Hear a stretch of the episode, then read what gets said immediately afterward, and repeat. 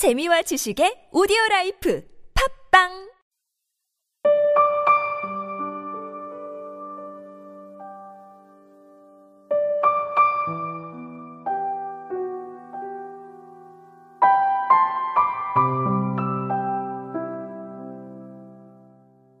오후에 핀다. 권지숙. 너를 기다리는 이 시간. 한 아이가 태어나고, 한 남자가 임종을 맞고, 한 여자가 결혼식을 하고, 그러고도 시간은 남아. 너는 오지 않고, 꽃은 피지 않고, 모래시계를 뒤집어 놓고 나는 다시 기다리기 시작하고 시간은 힐끗거리며 지나가고 손가락 사이로 새는 모래. 아무도 간섭하지 않는 소란스런 시간. 찻잔 든 손들은 바삐 오르내리며 의뭉한 눈길을 주고받으며. 그러고도 시간은 남아 생애가 저무는 더딘 오후에 탁자 위 소국 한 송이 혼자서 핀다.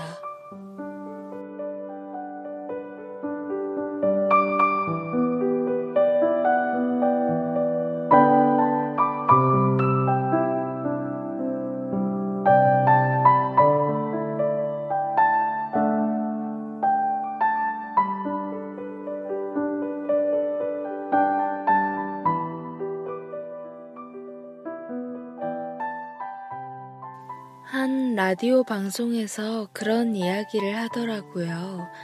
어느 날 자신의 아이와 함께 저녁을 먹으러 가고 있었는데 가는 길 차 안에서 첫사랑과 함께 들었던 노래가 흘러나왔대요.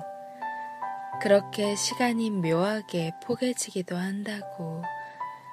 우린 일방향의 시공간에만 사는 것이 아닌지도 모르겠다고 하더라고요.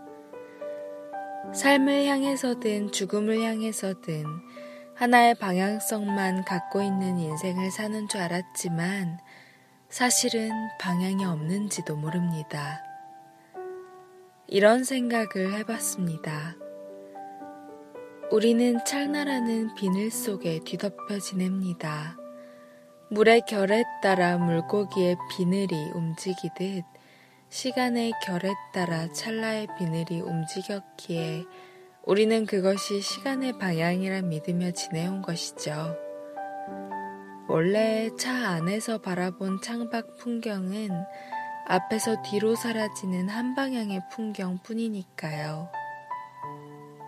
그러나 사실 물고기가 비늘을 이용하여 물속에서 방향을 바꾸듯 우리는 그 수많은 찰나로 시간의 결을 바꿔왔는지 모릅니다.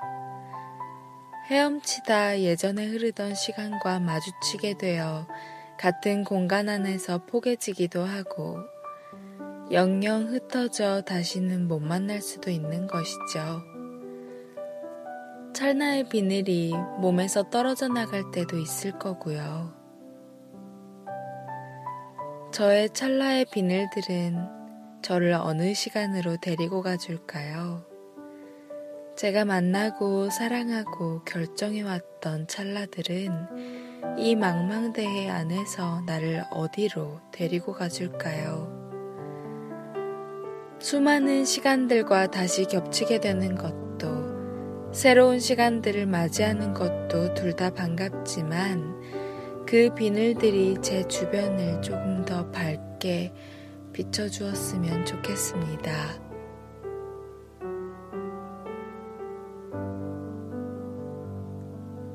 지금까지 기획과 제작의 타치, 주책녀, 저는 감성을 전하는 여자 감전이었습니다.